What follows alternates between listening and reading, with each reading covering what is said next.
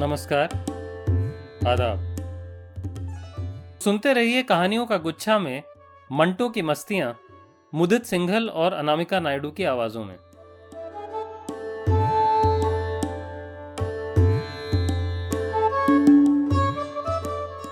मंटो की मस्तियाँ में आज की कहानी है शलजम। खाना भिजवा दो मेरा, बहुत भूख लग रही है। तीन बज चुके हैं। इस वक्त आपको खाना कहाँ मिलेगा? तीन बच्चों चुके हैं तो क्या हुआ? खाना तो बहरहाल मिलना ही चाहिए। आखिर मेरा हिस्सा भी तो इस घर में किसी कदर है। किस कदर है? तो अब तुम हिसाबदा बन गई। जमा तफरीक के सवाल करने लगी मुझसे। जमा तफरीक के सवाल ना करूँ तो ये घर कब का उजड़ गया होता? क्या बात है आपकी। लेकिन सवाल ये है कि मुझे खाना मिलेगा या नहीं? अब आप हर रोज तीन बजे आए तो खाना खाक मिलेगा? मैं तो ये समझती हूँ कि अगर आप इस वक्त किसी होटल में जाए तो वहाँ से भी आपको दाल रोटी नहीं मिल सकेगी। मुझे आपका ये वतीरा ना हरगिज पसंद नहीं। कौन सा वतीरा?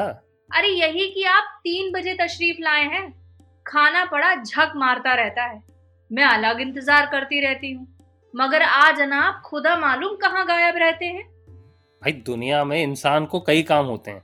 मैं सिर्फ़ दो दिन ही तो जरा देर से आया। जरा देर अरे हर खाविंद को चाहिए कि वो घर में बारह बजे मौजूद हो ताकि उसे एक बजे तक खाना मिल जाए। इसके अलावा उसे अपनी बीवी का ताबे फरमान होना चाहिए।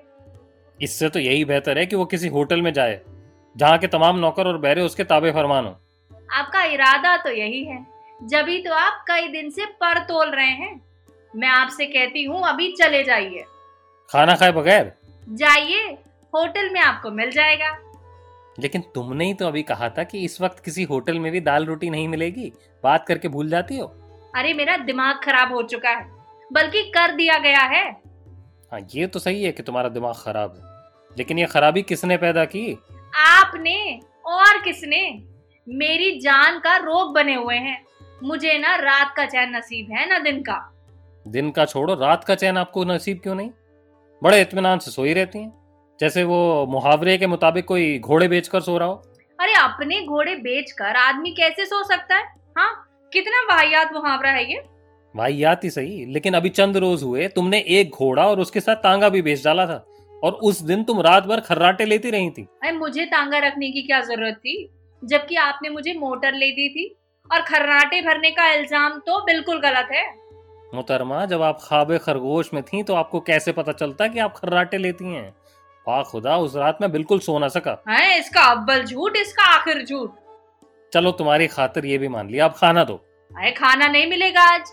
आप किसी होटल में जाइए और मैं तो ये चाहती हूँ कि आप वहीं बसेरा कर लीजिए। तुम क्या करोगी? मैं? मैं मर तो नहीं जाऊँगी आपके बगैर। खुदा ना करे तुम मरो। लेकिन मुझे ये तो बताओ कि मेरे बगैर तुम्हारा गुजारा कैसे होगा? मैं अपनी मोटर बेच लूँगी। और उससे तुम्हें कितना रुपया मिल जाएगा? छह सात हज़ार तो मिल ही जाएँगे।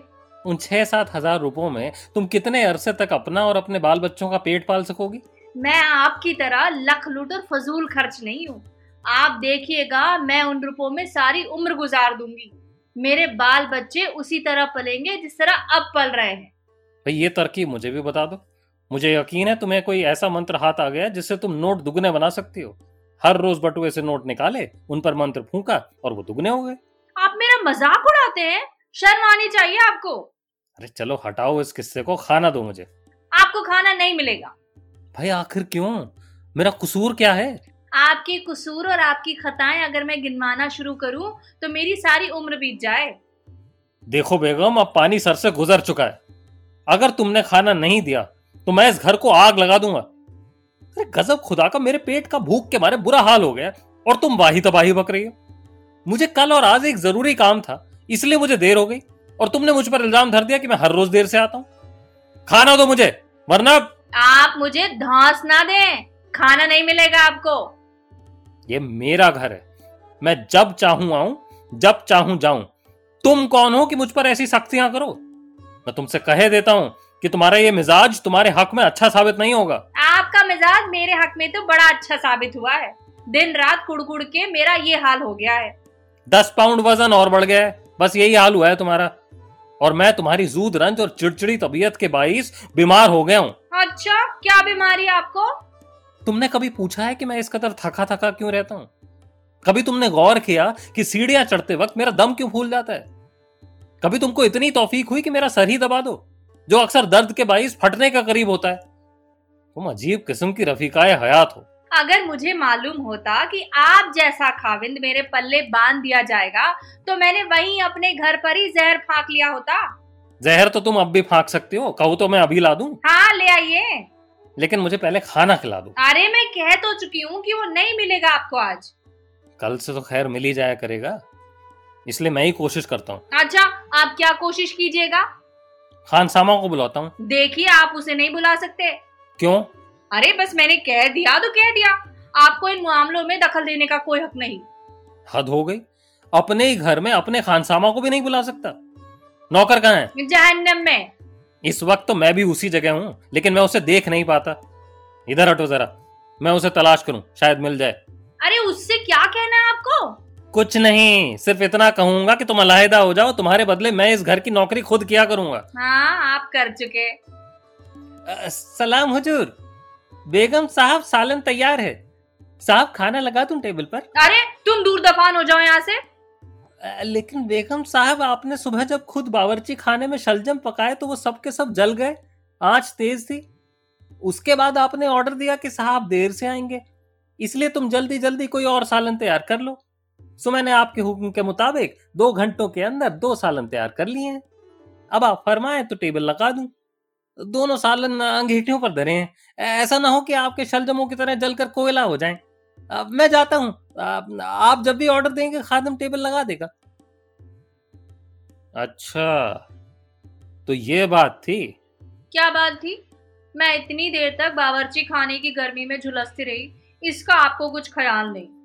आपको शलजम पसंद है तो मैंने सोचा खुद अपने हाथों से पकाऊं। किताब हाथ में थी जिसमें सारी तरकीब लिखी हुई थी। अब किताब पढ़ते पढ़ते मैं सो गई और वो कम्बक शलजम जल भुनकर कोयला बन गए। अब इसमें मेरा क्या कसूर? जी नहीं कोई कसूर नहीं। चलिए मेरे पेट में चूहे दौड़ रहे हैं। हाँ, यहाँ तो बड़े बड़े मगरमच्छ दौड़ रहे हैं। हर बात में मज़ाक? अरे मज़ाक बरतरफ जरा इधर आओ। मैं तुम्हारी आँखें देखना चाहता हूँ कहीं वो भी तो जलकर कोयला नहीं बन गई। खाना खाने के बाद देखा जाएगा। अब चलिए।